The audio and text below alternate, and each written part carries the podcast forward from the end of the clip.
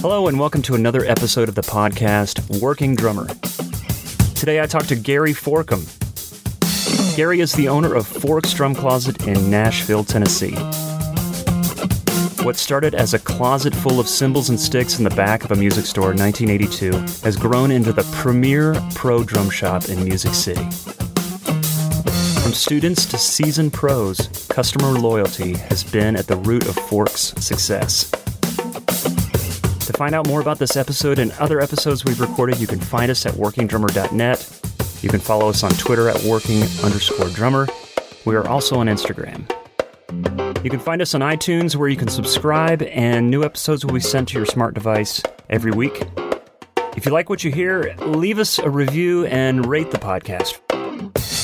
And finally, we just started a new YouTube channel where you can see videos of our interviews. Find it under Working Drummer Podcast. So here is Gary Forkum. I went to see you the other day, uh, and well, actually, I called you, and uh, they said you were over at Corner uh, taking lessons. I'll take piano lessons. Yeah, how long have you been doing? I know. I knew when I worked for you back in 2000. You were you were playing piano, or you were talking about your piano at home. Yeah. How you played. So yeah. have you played for a well, long time? Well, we had a piano at, at my house when I was a kid. Yeah. And I just messed around with it. And I tried to take lessons a couple of times, but it was, you know, the old ladies that were, you know, the gang, gang, gang, gang. And I just couldn't do it. Um, Yeah. Just so uh, I bought a piano, oh, God, I don't know, maybe 15 years ago now, and just got some chord books, uh, Steely Dan books mainly. I think that's what it was. I Yeah, think you had that's what I was bought doing. those books. Yeah. When I And so I would go home and I would figure out as much of it that I could and start playing the songs because I knew the songs. And then I'd call my buddy Jeff Jones, who's the guitar player in our band, who uh, knows theory, and say, "How do you play an E7 sharp nine? you know, so I wore him out with that, and I just kind of learned those chords by memory. I didn't know why it was an E7 sharp nine. Yeah, yeah. know? So I decided uh, another friend of mine who I'd played with, Bob Easter, came over and said, "I'm gonna start teaching piano at Corner. Would you send me some students?" I said, "I'm signing up. Let me know when you're ready." So when was that? uh, maybe six or seven months ago now. Oh, not recently. Yeah. No, it's recently. I, this. I've been taking a while. So I take once a week, and um, I actually practice and. He's taught me scales and theory, and and he's getting my left hand, which was horrible. He's getting it where I can actually play some chords now and play a few bass patterns, and so it's fun. And I and I that's what I write music on is piano. okay. So, um, yeah, it's kind of fun because you feel like your left hand on the snare drum now. is- Um, yeah, is- yeah, yeah, yeah. Well, it's just uh, the best I would do is just you know one bass note while I'm playing chords, and now he's got me where I can do octaves and I can I can play some chords and and he's taught me scale so I can solo a little bit. I'm pretty terrible still, but at least I'm getting better. And Yeah. Uh, piano's like drums in, in the sense that you can make music instantly, yeah, and um, especially for young people that are starting, it's not like the violin or the saxophone Mm-hmm. where, oh yeah, it takes months and months to even get the, a note out. It seems like. yeah, yeah. um, both my boys are uh, just started taking uh, piano about two months ago, Mm-hmm. and um, I'm real excited. We have a nice Kawai piano and a keyboard, and so it's That's just what I, I have a Kawai that a church traded in the corner. It's a little baby grand. yeah. and Larry, my wife slipped over the corner and saw it and made a deal with Larry and got it pretty cheap. So, and um, it's a good sounding one. And we finally found a piano tuner who will come like every three or four months and keep it in tune for me. Ooh, So, might need to get that number from you. yeah, he's good. Mine's out of tune, and I don't need my boys to be like hearing out of tune stuff, and especially as they're learning to play He's good. saxophone and sing. Yeah. and, and, And you know, I think I think learning piano has really helped me with my my drumming because I when when I the- can guess, but why? when they well they can when they can when when they're talking about all right let's go to the two chord or let's go to this and I I kind of know where they are I can it it just right, it just helps knowing what's going on. yeah. I, we or the, really hate it when I go no that's F sharp minor seven right. It's like Ringo going, "Hey guys, I wrote a song." Yeah. Sure, thanks, man. well, I, I know what you mean though, and uh, w- theories helped me in the sense that when I first moved down here and uh, people would hand me number charts, Yeah. and you start to understand how that system works, Mm-hmm. and that's what you have to go on. You can see it may be going back between a one, four, one, four, and all of a sudden it hits a five, and you're thinking something's going on here. So as the drummer, you've got to bring something to the mm-hmm. table, mm-hmm. or it's going to go to a six minor for the first time, and that might lead to the bridge, or mm-hmm. not just based on form, but just based on chord structure, especially when you understand what those things kind of Yep. sound like in relation to. That was our last lesson that I took with Bob was writing chord charts. We we'd put a song on, and he goes, "All right, let's start." And you know, I'd do the, the measure, and then he taught me how to do the repeat signs, and we're, that's still in progress right now. But that's so so so that when I go to rehearsal, I can instead of I'm gonna play this for you, and you got to write your own chart. Hopefully, my idea will I've written a song. Here's the chart. Let's go. Well, the is the band that you're working with is it is it the tell me what you're doing drumming wise.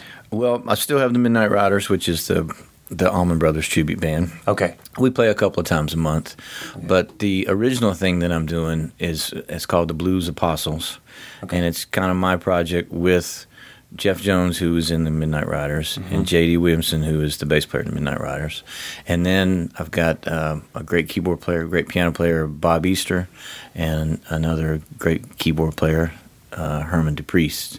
So I'm really blessed to have two Wow. great keyboard players in Okay. one band, and um, we're just doing original stuff, and it's bluesy, and um, mainly there was a, a tune we did a couple of days ago that had a kind of a jazz feel to it, and Mm-hmm.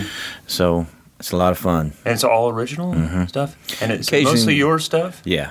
Yeah. O- occasionally we will take an old cover and, and do something with it, you know, do our own version of it, but Uh-huh. but yeah, Man, that's cool. it's fun. Yeah, It's it really keeps me f- focused and. Uh, you know, if, if I go a couple of weeks and don't have a gig, I can I can work on the original stuff and Yeah, kind of gets my yeah. Uh, what are you using when you were playing out with these guys, or is it Uh, the same kit? Well, this band hasn't played out live yet. We- Okay. We've, we've done one album Yeah. last year, and we immediately started on this next one. We've got about uh, eight or nine songs in the can. Mm-hmm. Uh, so we're we're hoping to once we finish this album, We're gonna maybe work up enough songs to go out and play a little bit. Nice, nice. But I've, I've mainly been using my Gretsches, the same thing I use when I play Green out. sparkle. No, I don't have those anymore. I've got a piano black kit that I got out of the vineyard in, in Ridgeland. that's that's a cool kit. So, Wow, wow. Yeah, they, that they've uh, my Gretsches have served me well. Yeah. it's been pretty awesome. Pretty awesome. You know, I I just it was the first drum line that I had when I opened the store back in '82. They were the first company that came to me, Mhm. and uh, and I, I immediately liked them. I just heard like that sound. I, there's nothing like it. I Mm-hmm. Try other things, and the other things are cool and have different sounds, and Mm-hmm. but I just gravitate back to them all the time. Right, right, right. Well, tell me about that. Um, for I kind of know the history. Uh, for people that don't know, I worked for you for a couple years, 2000, 2001. Really, Um, I thought you were there longer than that. Well, I guess it was uh, late Kind '99. of maybe left and came back a little bit, or No, that might have been just my work schedule. well, you know what it was? Uh, it was late 90. I moved down in uh, late 99, and um, Matt uh, was it Payne or Green? Matt Green, Green. was leaving Okay. After years of working f- Yeah, for you. 10 years. And it was just a quick, tran- easy transition. I just Mm-hmm. happened to come in on the right day. Matt was leaving that next week, and, and you knew Jim Rupp from Right. Columbus Pro, where I had worked uh, before. He called me up and said, "You're stealing my best guy." Yeah, right. And then he hung up the phone. He picked up another phone and said, "You're stealing my name, best guy. You're stealing my best guy." he says that about everybody. Um, so he, uh, and then it was, uh, I think, the week of September 11th. I, rem- I remember Oh, really? that. Yeah, yeah, yeah. Uh, we, I was, we are just going through some transition. I was uh, playing more, and, and you were growing, and, Mm-hmm. and had more people coming in, and just, I think there was that uh, that mutual like, "Hey, listen, uh, I need more hours from you. Mm-hmm. Uh, I don't know if I can do that. Well, I need somebody that can work more Mm-hmm. hours. Okay, well, I'll keep in touch, but well, yeah, and you were starting to play more, so yeah, yeah, I busy. transitioned from uh, from that into playing, which is which has been good, but um, it's been uh, Forks has been like for so many people uh, just that home base for drummers in Nashville, and um, I kind of want to get into this maybe a little bit later, but. Um, kind of what it means to so many people in this environment, which is so different and unique to most cities in the country.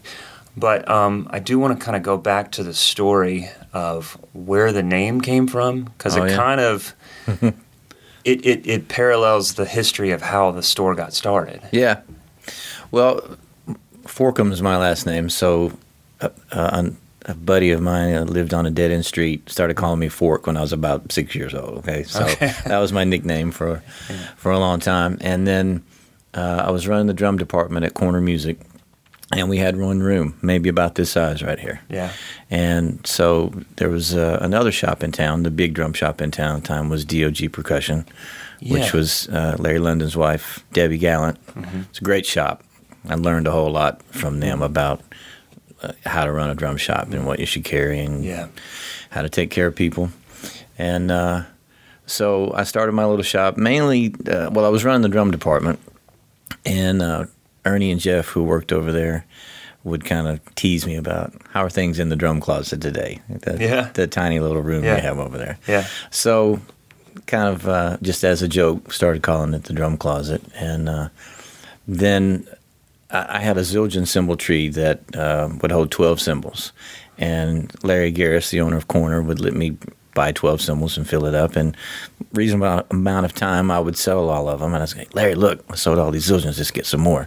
And he'd go, ah, not right now. Ask me next week. And, you know, this because he was a growing business at the time. He needed to pay Gibson and Fender and all Right, the important things. And so one day, out of frustration, I just said, why don't you sell me the drum department?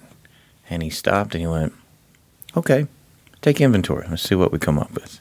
Huh. So we took inventory and we came up with $8,000 as for a price for the drum department. Wow. So I borrowed four from my dad and four from my grandfather Yeah. and started it and ran it in corner for several months. Okay. And I would still help. I still work part time for corner and then you know do my little shop. And uh, Were you working in other departments? Say yeah, somebody came in yeah. for strings I, and stuff? I used to work on guitars. Some you know do dress frets and put in pickups and Oh, really? actual work? Yeah. Actual, I mean, construct. Uh, Yeah. Repairs and stuff. Not not real serious stuff, not refinish or anything, Yeah. but just basic stuff like Okay. that. And uh, yeah, just worked on the floor. And uh, as, as the shop, as the drum department or the drum shop started to grow, I spent less and less time with Corner. And finally, one day, I said, "You don't need to pay me anymore. I'm basically basically doing my thing." And about that time, we were in Berry Hill, where there's all houses. You know, it's all uh, it was neighborhoods that they zoned commercial, and the house across the street became available. So I went to Larry and I said, "Man, this house is available across the street. It's like three hundred fifty dollars a month." And he said, "I think you should do it." And I thought, "How can I pay three hundred fifty dollars a month?" So you- it wasn't. Tw- it wasn't on tw- 12 South. no, this was in Berry Hill. That's where Corner I Music started. was- okay, I And that thought a Corner Music was corner of at- Bransford and Iris is where they got the name. Oh, okay. Yeah, and uh, so I took the house across the street, and which gave Corner more room to expand Yeah, in where they yeah. were. And uh, I think we were over at that location maybe a year, year and a half, and Corner Music lost their lease, and so he went and bought the the building over on Twelfth Avenue, and we all moved over there together. So, So- did you move with them in that building? Yep, Okay. we shared half of that main building when we first moved over there. Okay. Concrete floors, no Oh. paint. Holy it was rough. And that neighborhood was extremely rough at that time. Right, It was a right. scary place. What year was that? 85, I believe. Okay. So, yeah, it was rough over there. I remember 12th South in 2000, and it was yeah. it was rough then. Yeah, yeah. Yeah. So 16 years prior, you can only imagine. Gosh. I got robbed outside the store one time in 1990, 1990, I think it was. Wow. Yeah, at gunpoint. Okay. So we've come a long way on 12 yeah, South. yeah, I'd say so. I'd say so. Wow. Um, okay. Um, so then, uh, the store next door, where you are now, was it a? Um, I'm trying to remember what it was. It was a suede and leather cleaners, okay. fur coats, things like that. Okay. And during that period when uh, it became popular to, uh, remember when everybody was painting on women's fur coats to the yeah, anti, Yeah, right, right, right. you know, killing animals type sure, of thing. sure. And his business just went down the drain. So he came to Larry, Larry Garrison on the corner and said, I'm going to sell, give you first shot at it. Larry came to me and said, "We need to buy this building. We need the parking." And Mm-hmm. and I said, "Well, I want to buy it, but I don't have the money to to buy it and and fix it up at the same time." He said, "Well, I'll buy it. You fix it up, move it in. When you're ready, you buy it from me." So that's what we did. About a year and a half later, I bought it from him, Okay. Which was I think it was January of '98 that I bought it from him. Moved into it in '96. So he regrets that now because he wish he'd kept it. Well, that's that's so. I guess when I first came down and met you, um, you'd only been in there for four years. I Yeah, wasn't '96 is when we moved in. Yeah, and there were bars on the outside. Oh, yeah. Now are the bars still there? Yeah, just covered up. I think they're. No, we took those down. You did. Yeah, we took those down. You know what's amazing is is uh, and I always use this kind of as a reference that a few years ago uh, I was driving down 12th South, and for people that don't know this area or don't know Nashville, it's like so many other cities where it's um, you see it go through this change and gentrification for good or bad. Um, it is what it is, but for that location, um, it was encouraging to see around dusk, I saw a uh, a girl probably from Belmont, so probably in her early 20s just taking out out for a jog Yep. uh, on the street by herself. Yep. And I thought to myself, "Wow, this Would not street have has happened changed." 15 years ago. I wouldn't have walked down the street yeah, exactly. myself. Same here. Um, so hopefully, it's all for the better Mm-hmm. for all the residents and that. Well, there's so much pedestrian pedestrian traffic on that street now. I mean, there's so many baby carriages and people Yeah, walking to the restaurants and go, using the park, and Mm-hmm. yeah, it's been an absolute wonderful transformation. Yeah, I dropped my kids off at the park to Yeah, come see you, and yeah. then, you know, hung out, and then they walked down, and Mm-hmm. We're trying to pretend like they were bohemians down at the coffee shop. well, and then there's a um, like a farmers market type of thing every Thursday in the park down there. I, th- I think it's Thursday, maybe it's Tuesday. Yeah, But anyway, people That's come and sell man. vegetables and fruits and things That's like that. so cool, man. yeah, it's become a, a, a really cool community. so the, so the downside sometimes though is uh, the traffic. uh, yeah, Can, you know, there's no room to expand that road. yeah, that I can exactly. think of. And one of the things that they did when they designed that is they wanted to narrow the road to slow the traffic down. So Oh, it was okay. a it was a planned thing to keep it narrow like that. But yeah, you got to watch what you're doing when you're driving down there. yeah, and you guys have expanded somewhat uh, within the building itself. Um, it's uh, there was the case area in the back that it seemed like it had gotten larger, um, but you also had to expand into other locations. Yeah, we have a we have a warehouse. Okay. We uh, we rented space over off of Fourth and Chestnut for about ten years, Mm-hmm. and then we moved uh, into one of Harry McCarthy's warehouses for two years, Mm-hmm. and we just bought our own warehouse last month, two months ago. And Okay. moved into that, Okay. and uh, so we really couldn't function without a warehouse. We have all of our back stock over there, like extra export kits, Imperial Stars. Mm-hmm. We have um, probably 15 backline kits, uh, and then all of the the Pearl DCI stuff that we get in every year. You remember Oh, that what yeah. Alan does, and, uh, so we have to have room for that, uh, and we ship out of there. Okay. We take large shipments that come on big freight trucks out of there, rather than them trying to back up in that parking lot on 12. Are you still doing shipping uh, out of the shop itself? No, no, it's all out of the warehouse. warehouse. Okay, so you have one of everything at least at the warehouse, so that people order. It's all out of That's there. the plan. Yeah, that's what we try to do. Okay, okay. So tell me about the backline uh, stuff. Is that I know that you had started a backline company you had mentioned to me before that I Yeah. didn't know about. Well, and it's mainly drum set stuff. We have a few uh, things like uh, chimes and marimbas and xylophones and things Okay. like that. Okay. I have a B3 that we rent occasionally, but Okay. So not in not a full backline company, but mainly just drums. right, because there are some big backline companies in in the city. Oh yeah, yeah. Well, where do you find that your who do you who are you catering to with that type of setup? Seems like that maybe the guys that come to town to play clubs and smaller venues, um, seem the lower budget type Okay. things that can't maybe afford the more expensive backline companies. I see. And uh, my, actually, Matt, my son, kind of got it, that started when you were there, Mm-hmm. and then um, Jonah, my son-in-law, runs it now. Okay. He's done a great job. He's made a you know a lot of relationships with different with other backline companies or studios or bands that come to town, and he has regular customers that rent from him all the time.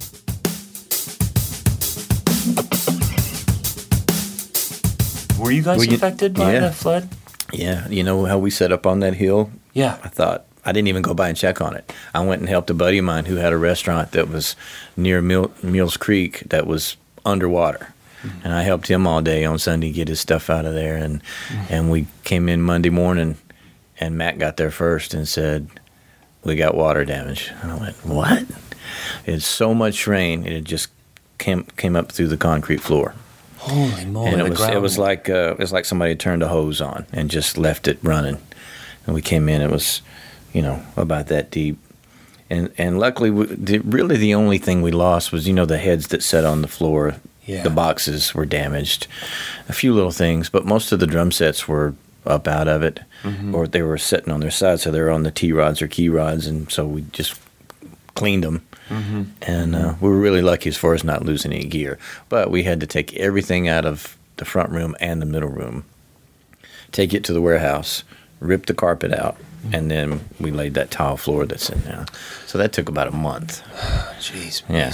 What, not nearly as bad as a lot of people had it, but Right. Right. it cost us, you know, 20, 30 grand to clean up after that. Oh my gosh. And the insurance company says, you're not covered. You're not in a flood zone. It is not. No, well, well, yeah, we had noticed, and there it's it's been interesting just seeing the changes that have happened since that since mm-hmm. the flood and how mm-hmm. people react to that. Um, how has how have you seen? I, I got two different versions of this question. One one of them is. I guess I'll start with the retail end of things. So, since you started uh, working retail, how have you seen things change? So, technically, what was this 1982? You started at Corner. Yeah, December of 82. So, um, you know, we're looking at uh, 33 years. How have you seen things change? Is there anything significant Yeah. um, and stuff that's um, great, stuff that really sucks? Well, the the change is that more people walked in and bought stuff that in those days. There wasn't as much mail order. There was Chuck Levins and Manny's and you know those kind of places Yep. that that did some. And we would always hear about Atlanta Pro Percussion, and that was a store that I always kind of mm-hmm. one of these days we're gonna we're gonna be as good as Atlanta Pro Percussion. You know, that's one of those things I looked up to. And Rhythm City was another store that did some mail order yeah. that you always had to kind of match prices against. But that was one of the reasons for me starting my business is I wanted to keep a lot of people were starting to go shop out of town because musicians travel so much and then they, they realized that um, there was a store called Hewgley's back in in the day that that uh, you got 10% off if you showed your union card and that was it. Oh, wow. And this is starting in the era when they, when Manny's and those guys started discounting a little bit. So my goal was to make sure that drummers in Nashville bought in Nashville. So I would try to match those prices and keep that, yeah. keep the business in town. Um, then you know, then the big box stores started coming along. Um, started moving into into smaller towns or medium sized towns like Nashville. Um, I think '96 or '97 is when uh, we had Thoroughbred and Mars come to town in the same Yeah. year. Yeah. Um, so so those kind of challenges, the power of those big box stores Yeah. Um, and Amazon. You know how easy it is to sit on your couch and Right. and find whatever you want. So those things are are challenges to us. Yeah. Um, the the thing that we do that I think is unique is the high end stuff that we carry and Right. and the depth of inventory that we carry. Right. Um, so the big box stores don't usually carry, you know, a five or six thousand dollar DW Exotic or Right. Craviotto snare drums or Joyful Noise and things like that. So there are niches that we have that we don't we don't even have to compete against them on. And you have you have uh, players on staff that you can ask those questions. Yeah. And they have the answers to Yeah. what this is going to sound like, what their experience Yep. is, and all those kinds of things. I'm very lucky with my staff. I've had some really good guys over the years that are drum geeks that that love Right. the stuff and Right. you know I don't have to teach them anything. They kind of come in knowing the stuff and Mm-hmm. and really you know enjoy telling people about it. Yeah, and how yeah, it works and what sounds good. And, Yeah. And I did retail almost seven years solid between Yeah. Mm-hmm. Columbus and your place. Um, but it only took a few years before I would walk back in the store and say, "What is this? What's Yeah. this? You know, what is guys? What does this sound? I, who makes this? How it changes. Yeah. Yeah, it changes so much, and I realize that's kind of a um, that's a formula that a lot of companies use, and I think maybe it started with the Japanese companies, where you have this instrument that I think from the very beginning was pretty well designed and worked. Kind of like microphones, they got it right the first Yeah. time. You know, it sounds Yeah. good, and there's ways to, you know, make them more consistent. But I think in general, the drum set, or the dr- drums in general, um, there really isn't a lot to do to perfect them. They Yeah. are, I mean, I, I'm being kind of hyperbolic, but my point is things change all the time. They come out with new colors, new mm-hmm. designs, new bearing edges, new mm-hmm. hoops, and you know, new like, hey, this is going to make things better. This is going to make things better. But you know, when I find an old modern drummer and I open it up and I start looking at the ads from like 1987, I'm thinking, I bet this kit sounds just as good right now as it. Always trying to reinvent the wheel, aren't they? Yeah, but it piques people's interest. Yeah. you know, so they're you know, You know, I, I kind of call it variations on a theme sometimes because Mm-hmm. it, it recycles. Um, we're we're back in the a period now where everybody likes conventional sized drums, right, and, right, and I think that's smart because obviously we realize how good they sound. Yeah. they're easier to set up and adjust than big power toms were. yeah, and a lot of I think a lot of our businesses from the the the legacy uh, companies like Gretsch and and Ludwig and right, right. um, you know people are I mean John Bonham still sells drum sets for for Ludwig. yes, yeah. yeah we we true. carry the three different Bonham kits: uh, natural, green sparkle, and uh, and uh, amber Vistalites. Yeah. And for a while there, they were offering the. Uh, I think they still offer this the uh, the steel kit. Okay, So, um, but we still sell them every year. We sell several Bonham kits. and Paiste cymbals. Yep, the giant beats. Jeez. We we carry Black Oyster, Pearl, Ludwig Ringo kits, and yeah. you know, Wow. So so a lot of that is um, the legacy of those companies still sells, even to young guys, not just old guys like me. right. It's right, right. so I think Premier had a Who kit out Yep. not too long ago. Yep. and, um, yeah, that is amazing how they, but they're finding ways to reinvent the wheel Mm-hmm. in many ways to to market that in, in new ways. That's and that in itself is fascinating to me as as overwhelming as the whole marketing thing can be. There is an art to it, Mm-hmm. and when you're trying to appeal to that you know more creative sector of, of the consumer. Mm-hmm. It's it's weird how that works. Is there anything else that's changed that that um, because you guys have maintained a reputation, a strong reputation um, in town, and uh, that has been a cha- anything that's been a challenge or um, that you feel like I've overcome, I've gotten through this. I mean, Mars is no longer here. Thoroughbred. they're- I mean, Sam Ash bought 'em. Okay. Yeah, that's where they are now. Yeah. So I know there's uh, a couple still in town, but um, I don't know. Everybody I know goes to see you. Well, you know, Uh, we're really blessed and fortunate to have loyal customers. Yeah, You know, and that's that's huge. And um, you know, there there are people that come in and say, "I'll never go to Guitar Center. I'll never go any of these other places," and that that's that's huge for us. yeah, and uh, and hopefully we've done the right things to earn that. and We've Mm-hmm. treated people right, had good staff to take care of them, and and um, making sure we have whatever they need whenever they need it. And, Right, right. and that's a challenge sometimes because when I started thirty something years ago, I had a there was a very small stick rack that I had everything in, Mm-hmm. and now there are what five stick racks and hundreds of models to, to choose from and Right, the right. drumhead selection is Mhm. huge Yeah. cymbals are you know there's there's just hundreds of models of cymbals within Zildjian, Sabian, Paiste, Meinl, right. Istanbul. We're gonna get some. I'm gonna get some pictures of that. Yeah. have that on the website. Okay.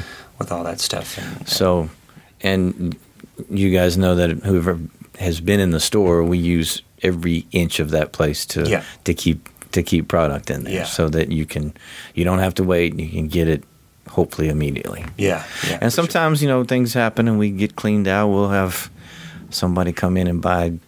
50 coated 14 inch ambassadors and wipe out everything that's in the front. And We're Yeah. scrambling to get them, you Right. know. But uh, that's uh, that happens a lot actually with you know with so many tours coming out of here. Mm-hmm. They'll load up for you know for six months worth of heads, and Yeah. so we have to carry pretty deep inventory on on Wow. that kind of stuff.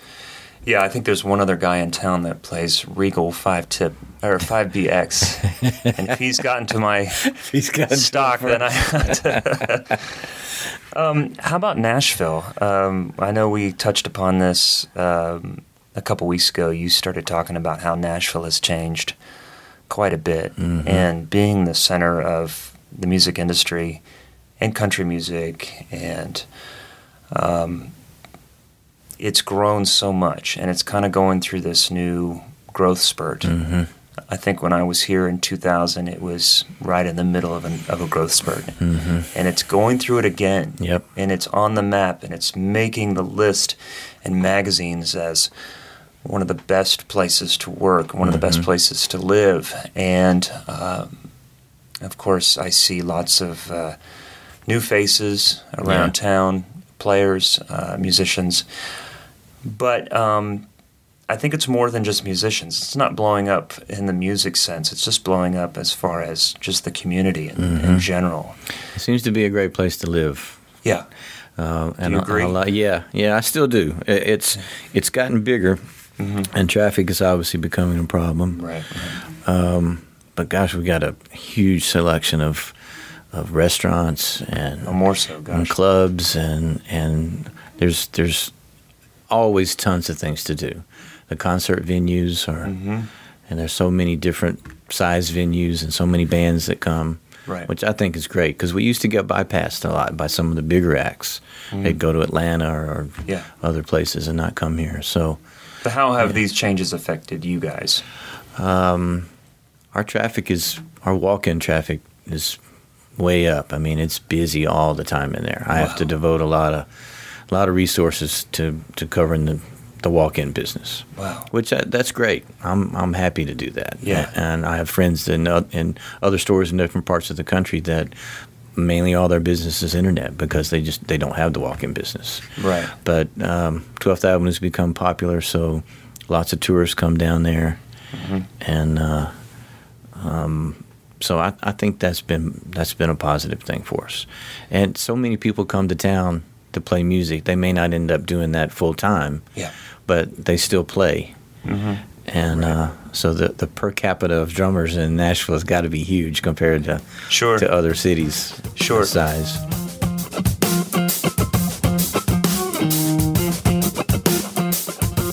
I mentioned a little while ago about the the uh, loyal customers, and um, I had a, a guy, a drummer my age, that came down the other day, and he goes, "Man, all the all the old guys that used to hang are gone." I said, "Well, yeah, they're some of them are retired and some of them are moved on and not playing anymore. So, but there's a, a whole new group of guys that Yeah. are that come and hang that are Yeah.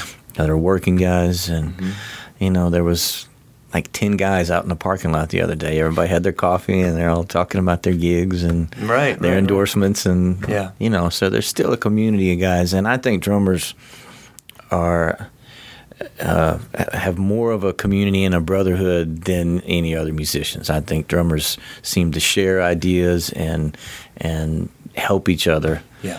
more so than guitar players or Yeah. songwriters. Or there seems to be less of a competition and more of a brotherhood with drummers. Right, right.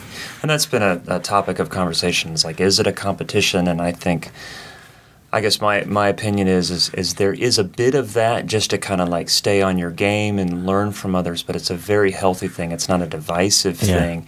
Um, but there is an open there's an openness to that community, and I think that's what's been really nice about this podcast is that uh, people have you know shown a lot of interest in what many of the players have to say. So it's been easy to get the word out uh, locally and beyond. And every time I approach somebody, they're they're like, "Yeah, that'd be great. I'd love to do it. Um, sit down and talk as as you are." So I appreciate that. Yeah. Trey Gray, uh, his episode came out yesterday. It as did? Matter of fact, yeah. And uh, he talks about coming into Forks when he first moved to town. Yeah.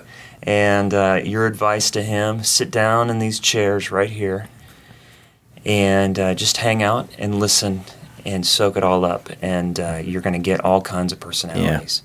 And I had the same experience. Yeah. And so you can go listen to his interview, but m- I can tell you my experience was I come down from Columbus. I meet in a short amount of time met incredible players and learned so much. I didn't know a lot about country music. I didn't know a lot about the scene in Nashville, who was doing what, because there are so many one, really wonderful players who are who are uh, names that now are synonymous with you know hit records and all these other things that you learn in a very short amount of time. But you couldn't pick them out based on their personality, ba- based on a preconceived idea that, well, if this person is really, um, you know, heavyweight, then there's probably a, a bit of a snobbish um, persona about them or something like that. And it's so not that. It's Yeah. quite, quite the opposite. Yeah. Those snobby, arrogant guys, they don't they don't last long. It was almost like that was that's you can almost identify that person with maybe having just confidence issues Yeah. and maybe not quite where they want to be. Mm-hmm. But it was the guys, uh, you know, that came in like like Tommy Wells Yeah. and, and Greg Morrow and, and who were just super sweethearts. Yep. Would talk to you, um, ask you about you, Mm-hmm. um, and then you wouldn't really know the things that they had done yeah. because they weren't telling you. They weren't bragging Nope. about it. Now, So- Tommy, when when Tommy passed away, there were so many people. I can't tell you how many people told almost exactly the same story. Yeah. I came down to Forks, met Tommy, took me to lunch, Yep. took me to a session. Yeah. Anytime I needed help or advice, referred me to gigs. Mm-hmm. I mean, just dozens and dozens of people that Tommy did that for. Yeah. Yeah. And um, and that's you know, there's like you said, Greg Morrow's another one, Jerry Kroon. Mm-hmm. Um, Talked to Jerry a couple times. Yeah. Yeah. and give you good advice and, Yeah, and teach yeah. you how to work. Jerry, Jerry's advice came up on this podcast, um, and uh, Tommy uh, has come up many times. And uh, I've told the story before, but I went to one of his sessions and was said, "I'll take you out to lunch." And long story short, I somehow didn't have my wallet on me. I don't know why. Like, who does that? but I seriously, I didn't. I didn't. And you know, he he just without you know hesitating, man, I got you covered. got I'm like, no, yeah. this is the whole reason why you agreed to do this, so I could hang out and buy you lunch to kind of like pay you for the, your time and you're just putting up with me. And I didn't even. I couldn't even do that. I couldn't commit to He that. didn't care though. No, man. No. What? Cro- um, Kroon's thing before we move on. Yeah, yeah, yeah. one of the Kroon's famous sayings is, "Play drums, shut up, get check, get what? get check, get paid." A get check. Play drums. Shut up. Yeah, Get check. yeah. and I've seen him many times pick up a hundred dollar drum and go, pop, pop. "Yep, that'll make money." You know, he didn't have to have a thousand dollar drum to go to a session. He could take anything and, and make it work. Same way with Tommy. Yeah. Man, I, I uh, teched for Steve Ferrone in a session. And uh, I said, well, here we've got these snare drums and we've got this and that, not knowing what he wanted, just or based on some limited information. Yeah. I set up the drums and the cymbals for what I thought he was going to need, ready to pounce on anything new that he wanted or any changes he needed. He hardly moved a thing. Checked the snare drum out. Yeah, I can make a record with this. There you go. you know, hits the crash cymbal. I'm like, oh man, what's it? That's so good. All right, Yeah, sounds good. work. I love and he made a that. record with I it. love that. That's and it great. just, yeah, yeah, yeah, Yeah. yeah, yeah. Mm-hmm. But here's the thing. I was telling one of the guys at the shop the other day. They, he, he was like, "You used to work here." I said, "Yeah, but I was the worst salesman." probably goes down probably in folklore as one of the worst salesmen because I think the vibe was different coming from Columbus to Nashville, just the people in general. Yeah. And I, I didn't quite have my finger on the pulse of it yet. Mm-hmm. I, but at the same time, I was always that guy that someone said, "Man, I I have this pedal and I can't get it to you know I'm I think I want a new pedal and and I said, what kind of pedal do you have? Well, I have this. I'm like, oh, that's a great pedal. Yeah. And they're like, let's really? fix it. Let's work on it, right? Yeah, Yeah. yeah, be great. And then I'd send them off with their stuff. Yeah. good luck. And you know You're that's that's okay too. That that works too. I mean, But you should have sold him a, a new pedal. it- but but that's okay. If he had a good pedal and he just didn't know how to adjust it, that's all right. And that pays dividends down the road. When they do really need something, they'll come back and get it. And I'm totally fine with that. Uh, Yeah. we do that all the time. You had a guy one day that was going to buy like seven thousand dollars worth of drums or something. Remember that? Like an exotic DW kit or something. I blacked out. And, and no, no, and he said, "I'm going to the ATM to get my money, and I'll be back." And we we set the drums up front by the front door and had everything ready for him, and he never came back. Do you remember that? I don't. Remember that. I think Alan told that story to somebody else. Oh my gosh. I felt sorry for you. I, I hated to miss the sale, but I mean, he he totally convinced you. Like, I'm going to get my money. I'll be right back, and we had it all ready. Never came back. I just waited by the door. It's like a dog. Puppy dog And eyes. everybody, listen, Matt, we got to close. No, he'll be back. He'll be back. I swear to God, he'll be back. That's so funny. Gosh, I, I think one of the guys said that he knew that story. Alan tells that story. Whatever keeps him going. I, don't know, care I know, if I'm gonna whatever. Be the butt of jokes. That's fine.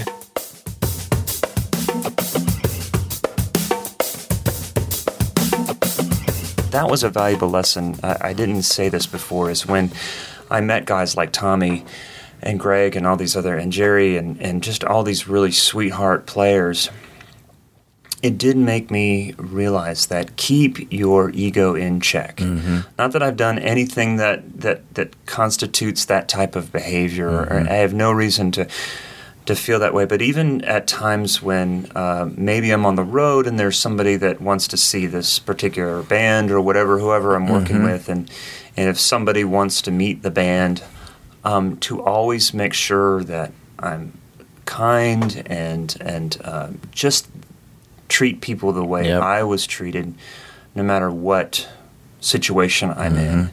It's a good lesson. It's a good life lesson for for, Yeah. for anybody. Yeah. And, and we we really do have some some world class players that, that come in there. Um, Billy Thomas, for one, who Yeah. is- plays with Vince Gill. Right. I knew he was great. You know, I knew he was a good player, but I saw him on the Clapton's Crossroads thing. Yes. And then I saw him on the um, the other thing. The, I maybe have a crossover name into it, but it was it was Vince and Sting. Uh, Right, that's a crossroads, Yeah. and then um, right, well, they're both Yeah, they're both crossroads, but both crossroads. um, but Billy, you know, playing all that stuff with Sting and just nailing it all, and just and um, sings. yeah, and sings exactly. Yeah, I ran into him in a restaurant before I knew him, and I said, I, I went over and, and it's you know you don't want to bug people when they're eating, but I think he was getting up to pay the check or something. I said, "I'm sorry, man." I said, "I feel like I know you. You're, you're a drummer in town, are you? Uh, aren't you?" And he goes, "Yeah." Billy and introduced himself, was real sweet, and then paid his check, and then came back over and said, "What's your name? Who you work with? And how are you?" And just was real sweet. And Yeah. then uh, we did some shows with Vince Gill, and and it was just great to just sit there real close and watch him, and and uh, saw him on the mini documentary that just came out. We were talking about that when you got here. Um, tell me about that. What's the impetus for that? What's what came up with? You know, Uh, well, actually, Derek Lewis, one of my newer guys, just did it as a surprise. Took took it upon himself. Um, produced it. Did you Yeah. just showed it to you when it was done? yeah, Oh, cool.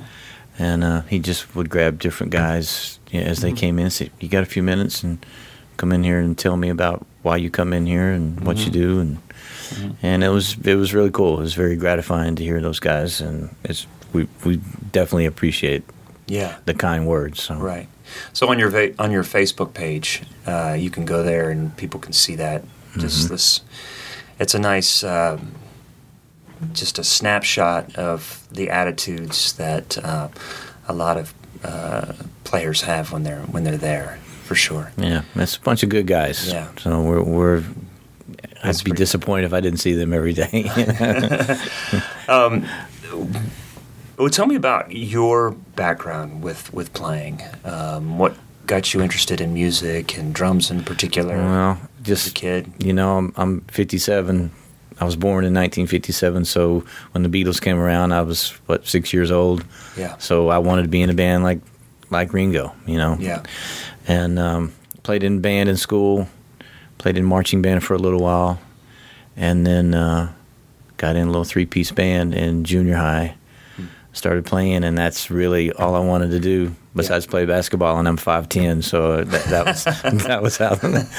um, so you know, I um, I was playing around town, playing on the road some, and and uh, got married and was going out on the road. And I thought, ah, this is crazy. I got a new wife at home, and and there's plenty of work in Nashville, and so that's when I approached Corner Music about you know working in the drum department and being able to stay in town and work. And really, that was my busiest times. You know, playing in five or six bands and subbing for people and working around town. If you if you go out of town, it's it's hard to keep in the loop on that. Yeah. You know, you know Right. It continues to be that way. Mm-hmm. Right. Right. Um, so, but what, was there something about drums that you gravitated towards over other instruments? You know, there was a couple of drummers in my neighborhood, a couple older guys that played drums, and Yeah. I don't know, maybe it was easier than guitar at the time for me. You know, a Yeah. lot of people were playing guitar. Yeah. Uh, I, don't, I don't know what drew me to it, but Yeah. uh, I've just I've always liked playing the drums. I like playing piano too. I just it- didn't have the dedication at the time to to learn piano the way I did drums. but it's encouraging to. to- You're like, look, I'm 57 and I'm taking piano lessons, and that's. I think that's less uncommon these days. I think people are discovering, like, no, I, I'm going to do this. I'm gonna, you know, there isn't certain things that people. Well, when you're young, you do this, and when you're old, Yeah. you do this. There's, Yeah. you know, Right. tho- those. There's no more that that uh, type of rule that people follow. Whatever. Mm-hmm. Um, I just have this desire to play music. Still, I play in four bands right now. well, right, you mentioned the two. Yeah. There? There's another band called the world famous Channel Cats. kind of does old classic rock and roll stuff. Yeah. Mm-hmm. Some really good players and singers in that band. Like playing with those guys. There's a, another band that kind of a party band that kind of does funk and dance stuff that I play Oh, with. cool. So, and then the the Blues Apostles, my my original right, band. right, so right. Right. That, that keeps me reasonably busy. Sure, sure. One thing, and correct me if I'm wrong, but you've never come off to me as a gearhead. Like, Yeah. you like certain things, you're passionate. Like, look, these Gretsch drums, they're awesome. I've always loved them. But compared to a lot of people that work for you, Yeah. yeah. Right. Right. Right. Um, it, eh, you don't just don't come off as as Right, I'm you know, I'm like- with you. I like I like drums. I like especially vintage stuff. I have a decent vintage collection, Right. but um, it's uh, you're right. I'm really more about what what I can create with the instrument than Mm-hmm. than uh, you know all of the integral parts of it and the bearing edges and Yeah. all that kind of stuff. But do you feel like you have to keep up on that Yeah, stuff? yeah. I need to. I need to be able to explain that to people, and you know, they'll ask about all these different heads, and then- and I'll go, well, listen, listen to this coated ambassador. Bow. You know, Right, that's right. that's what I like. That's what sounds good to me. So Do you feel like your opinion sometimes uh, steers people in a certain direction that maybe do you have to remain more neutral? I try to. Yeah. But sometimes if somebody asks me, what do you like and what do you play, I have to be honest about it. Right, right, right. You know. So Has there been anything gear wise that's come down that's really kind of raised your antenna and said, man, this is good? They're, they're breaking new ground in this old instrument, you know, or they're doing something new that I think has, has is a long time coming. Well, the Gretsch Broadkaster is a pretty cool thing. That's Yeah. the old three ply shell from the 50s. Maple, poplar, maple. Uh huh. Okay. And um, I think they nailed that. Paul Cooper at Gretsch just. He, he had some old drums to, to kind of use as his samples, and and uh, they worked on it, and I think they really nailed it. They got the sound with the great look, and so that that's a cool thing that's happened. Joyful Noise is a very very cool company that Tell me about them because I, I I see those a lot. They're beautiful snare drums. They sound really good. Um, the price point is a little high. Mm-hmm. It is. What is the what is the story behind those guys? Well, and I hope I don't mess this up, but Kurt is uh, Kurt Waltrip. It's his company, and I think it's kind of basically designed off of the old twenties Ludwigs. You know, with that that type of shell and that sound, and they're heavy. yeah, yeah. They're heavy. But he has some different thicknesses, and he's got Okay. an aluminum shell now. He's got some wood drums. He's really expanded that, and I think he's going to expand into drum sets in the Oh, near wow. future too. Wow. So so that part will be really cool. But it's just a really well made, American made product. And you pay for it, but it's Mm-hmm. Yeah. they hold their value pretty well. We've had a few used ones and we've sold them for a pretty high dollar and Okay. it's one of those kind of instruments that you can buy and keep for a lifetime and Yeah, and, yeah, and it's a beautiful sounding instrument. Yeah. American drums have always had uh, people always identify them as having a certain soul that other manufacturers have always tried to recreate. Yeah. and so you've got you know Gretsch and Ludwig, and you know even Slingerland to a Mhm. degree, and Rogers, you know, and then DW's come into the, Mhm. the scene. DW's really, you know, was from the old Camco stuff. Right, right, right. Have you seen it influence the Japanese companies in in a positive way? I think so. Um, you remember there was a period where where Pearl made a, a shell that was just like the DW shell, the four ply four ply reinforcement hoop. I think that was MMX Yeah. during that period. Mhm. You know, some of the thinner shells, Mm-hmm. uh, like like Gretsch, Yeah. um, what uh, Star Classic, Tama Star Classics. Right, I think they're reissuing those out or Mhm. something. That was that was I think very Gretsch okay. oriented. Um, but the Japanese would, uh, a lot of the Asian companies would take a, a basic idea and improve on it and be able to sell it even cheaper. Yeah. You know, Yeah. like a lot of the Pearl, Tama, Yamaha had very, very high quality stuff. Right, right. As opposed to maybe what Ludwig and Gretsch and those guys were doing at the time was not great quality. Right. It is now. It's much better now, but I think that's just that's the competition that, Mm-hmm. that elevates everybody, and, and and it almost seems to me that um, people always say, you know, everybody's making great drums, everybody's making really good instruments, uh, and I think it has to do with technology Mm-hmm. and the inf- and the influence of competition. Mhm.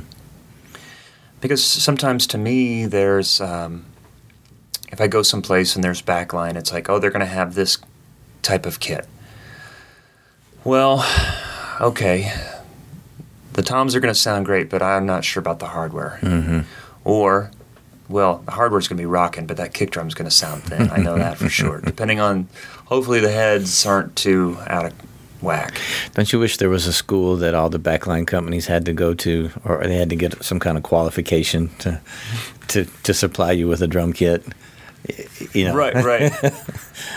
well, because these a lot of the backline companies are, uh, especially outside of major places like L.A. and, and Nashville, They're sound guys, aren't they? right? Or they're or they're uh, They're engineers. in Columbus, we had a, a guy who was a drummer who ran backline, so I felt sorry for the guitar players that you know. Well, that amp worked yesterday. I don't know. Yeah, you know, I don't know what it right, is. right, right. What's a tube? And then uh, I think there was a guy I worked with recently that was an engineer, but and we talked. We were talking for a bit, and he said he never really learned any instruments fully. He kind of dabbled in Mm-hmm. a little bit of guitar and a little bit of that. And um, I see him maybe once or twice a year, and um, I'll make a suggestion here or there. So. Mm-hmm. The kick drum head has changed over the last couple years. He did listen, huh? He did listen.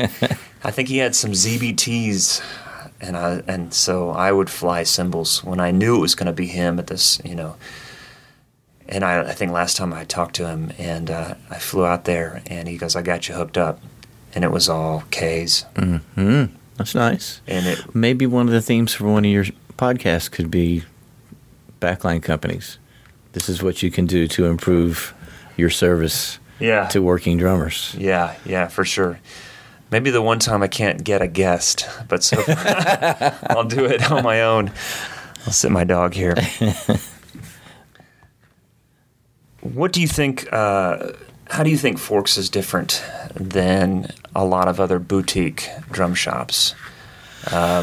Uh, one of the things is to me is the hands-on. Any customer can come in and play any instrument in there. There's nothing that's really put away, and we say don't touch. Yeah, You know, there's several kits that are set up that are available to sit down and play, and all the cymbals are accessible, and Yeah.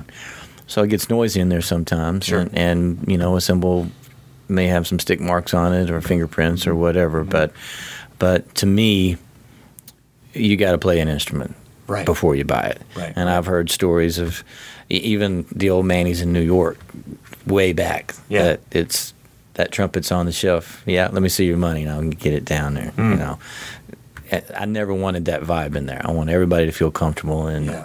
and be able to try out right. what they buy.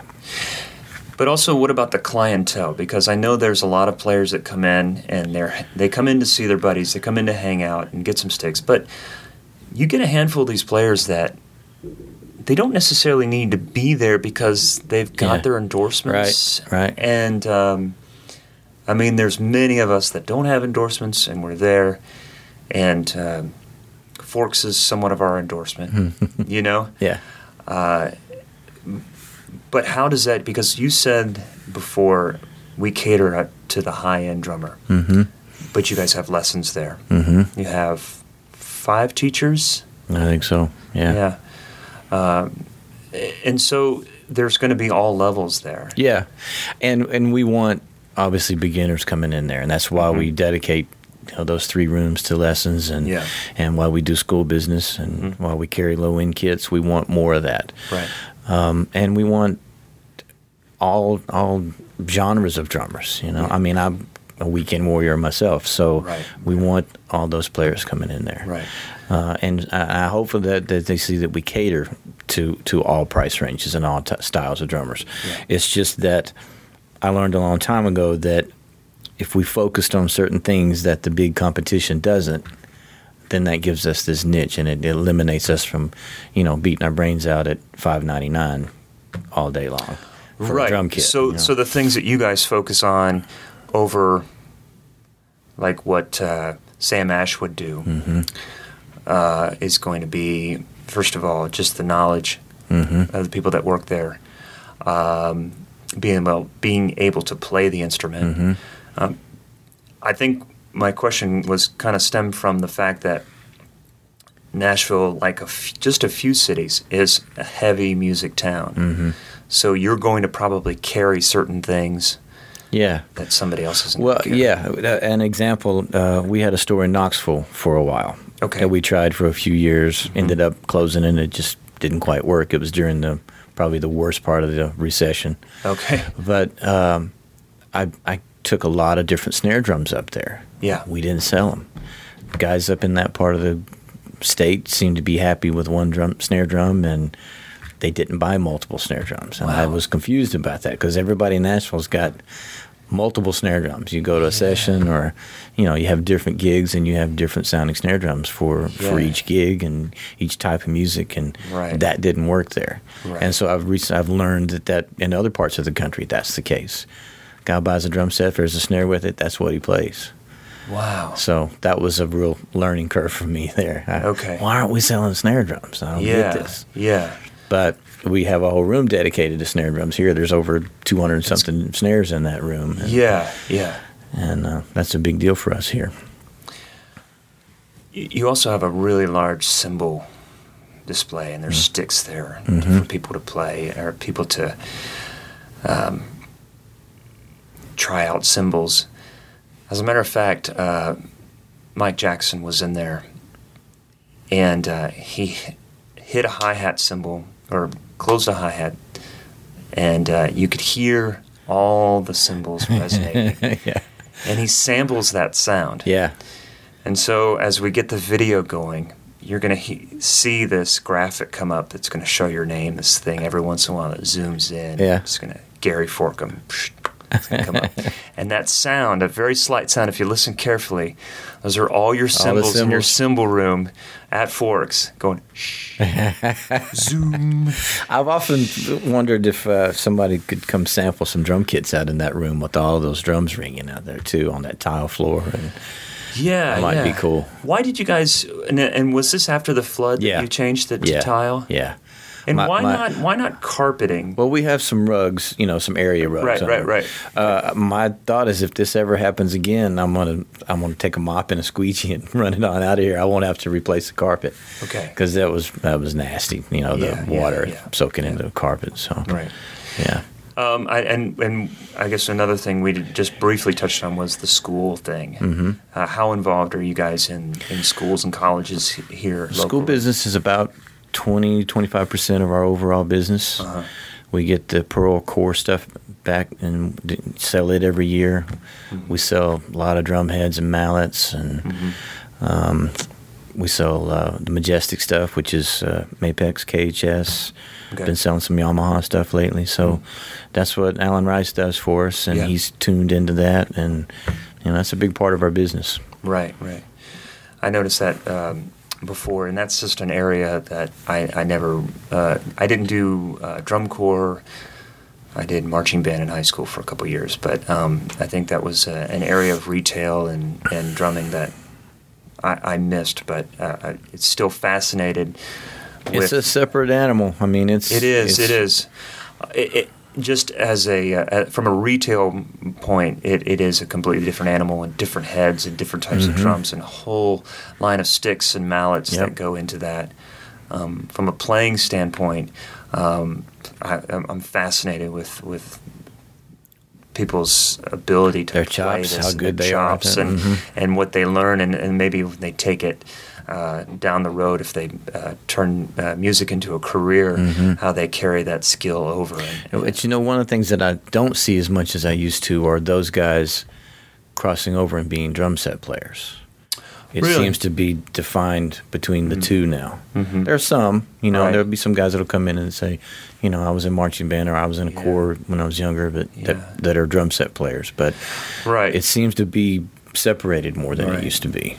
And I'd love to see that go back the other way and, Yeah. and have some of those guys take those chops yeah to the kids. You know? and we've had a couple interviews, um, uh, Steve Eby being one of them, Mm-hmm. and Bryce Williams another one of them, and both uh, players I, I admire a lot, and uh, they have uh, great hands. And they said, "Well, I did drum corps and I did this Mhm. stuff." And Pat McDonald, Yeah. plays with Charlie Daniels. He's Yeah. got great chops. He was a he was a corps guy.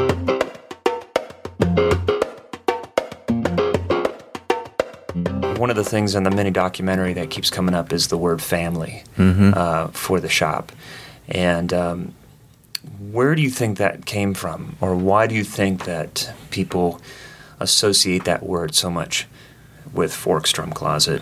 Um, Well, not only does most all of my family work there. Right.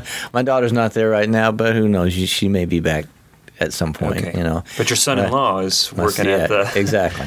So Exactly. the my- representatives and, there. And my granddaughter, she's spent most of the summer there. And, Yeah, I saw her uh, there. And you know, my wife does all the books and, uh, and a lot of the ordering, and Mm-hmm.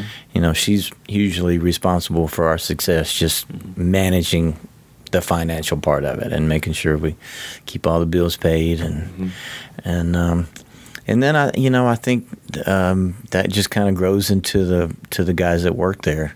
Yeah. It's kind of a family vibe, and and um, you know, it's just it, I don't know. It's just kind of how we do it. And, you know, my wife always, hey y'all, hey, what are you doing? Hugging everybody that comes in. Yeah, yeah, yeah. She knows my kids' names Mm-hmm. and she asks how they're doing. And I think um, I think my dad visited once, and then maybe two years later he was visiting, and we stopped by. And Melissa was like, "Hey, Mr. Krause, how are you?" and he looked at me and goes, "How does she know?" She's got a great memory for people's names, better than me. Actually. oh, right, So, yeah. right, right. So That's where I think the words like, "Hey, man, mm, what's mm. up? How are you?" And all those people that. That's why I wish all your guys had name tags, because I get to know them and um, have these really great conversations, and we talk about all this stuff, and then years will go by, and I'll be like. I don't know this What's guy's guy's name? Yeah, I know. and I'm and I can pull Alan aside or Matt aside and say, Mm. "Man, who's this guy's name?" But uh, it also gets it almost, it almost gets beyond the point where you can ask that. I think I would have a mutiny if I asked them to wear like company shirts with their names. That's probably a good thing. No, no, no, no. It, it, it helps. No, I should know their know their names, and I apologize if I don't know anybody's name. But it's it's Maybe we should that. take pictures of everybody and put their names under it and hang it up front. It'd be like that Seinfeld episode Yeah. where they have everyone's picture and, you know, yeah, give hugs and kisses to everybody on the way out of the store. Uh, Gary, thank you, man. You're welcome. I Thanks. appreciate it thanks so for uh, thanks for asking me. So there you go. There's our interview with Gary Forkum. As you might have noticed, uh, we talked about me working for Gary about 10 or 11 years ago. That was awesome. I learned so much uh, just being there. And if you're ever in town, make a point to stop by Forks Drum Closet on 12th Avenue or go online, check out their website, and see what they've got. We'll post some pictures of their store. It is awesome. It's just a great place to hang, and you never know who you're going to run into. A big supporter of the podcast has been Lee Kelly, and uh, Lee has actually been a guest on the podcast, and it was an awesome hang with him. But I want to go back to uh, when we first started back in January. Here's a tweet from uh, from January. Uh, Lee tweets, "All drummers!" Exclamation point. Check out the new podcast out of Nashville, and that was really awesome. I've got another one here from Jeremy Warren at Working Drummer. I dig your podcast, bro. And there's another one he writes in March. Awesome man, Ben, amazing. Thanks for doing it, bro. He's talking about Ben Sesar. I know it's not easy. I appreciate it. Keep it up, Matt. Uh, thanks, Jeremy. Thanks, Lee. You guys are two of uh, a bunch of people that are tweeting, and it's encouraging. So, anyways, um, thanks for listening. Again, thanks to Mike Jackson for his technical abilities and prowess in helping me get this online and on YouTube. We've got more videos on YouTube to check out. So, thanks for listening, everyone, and I hope to see you around.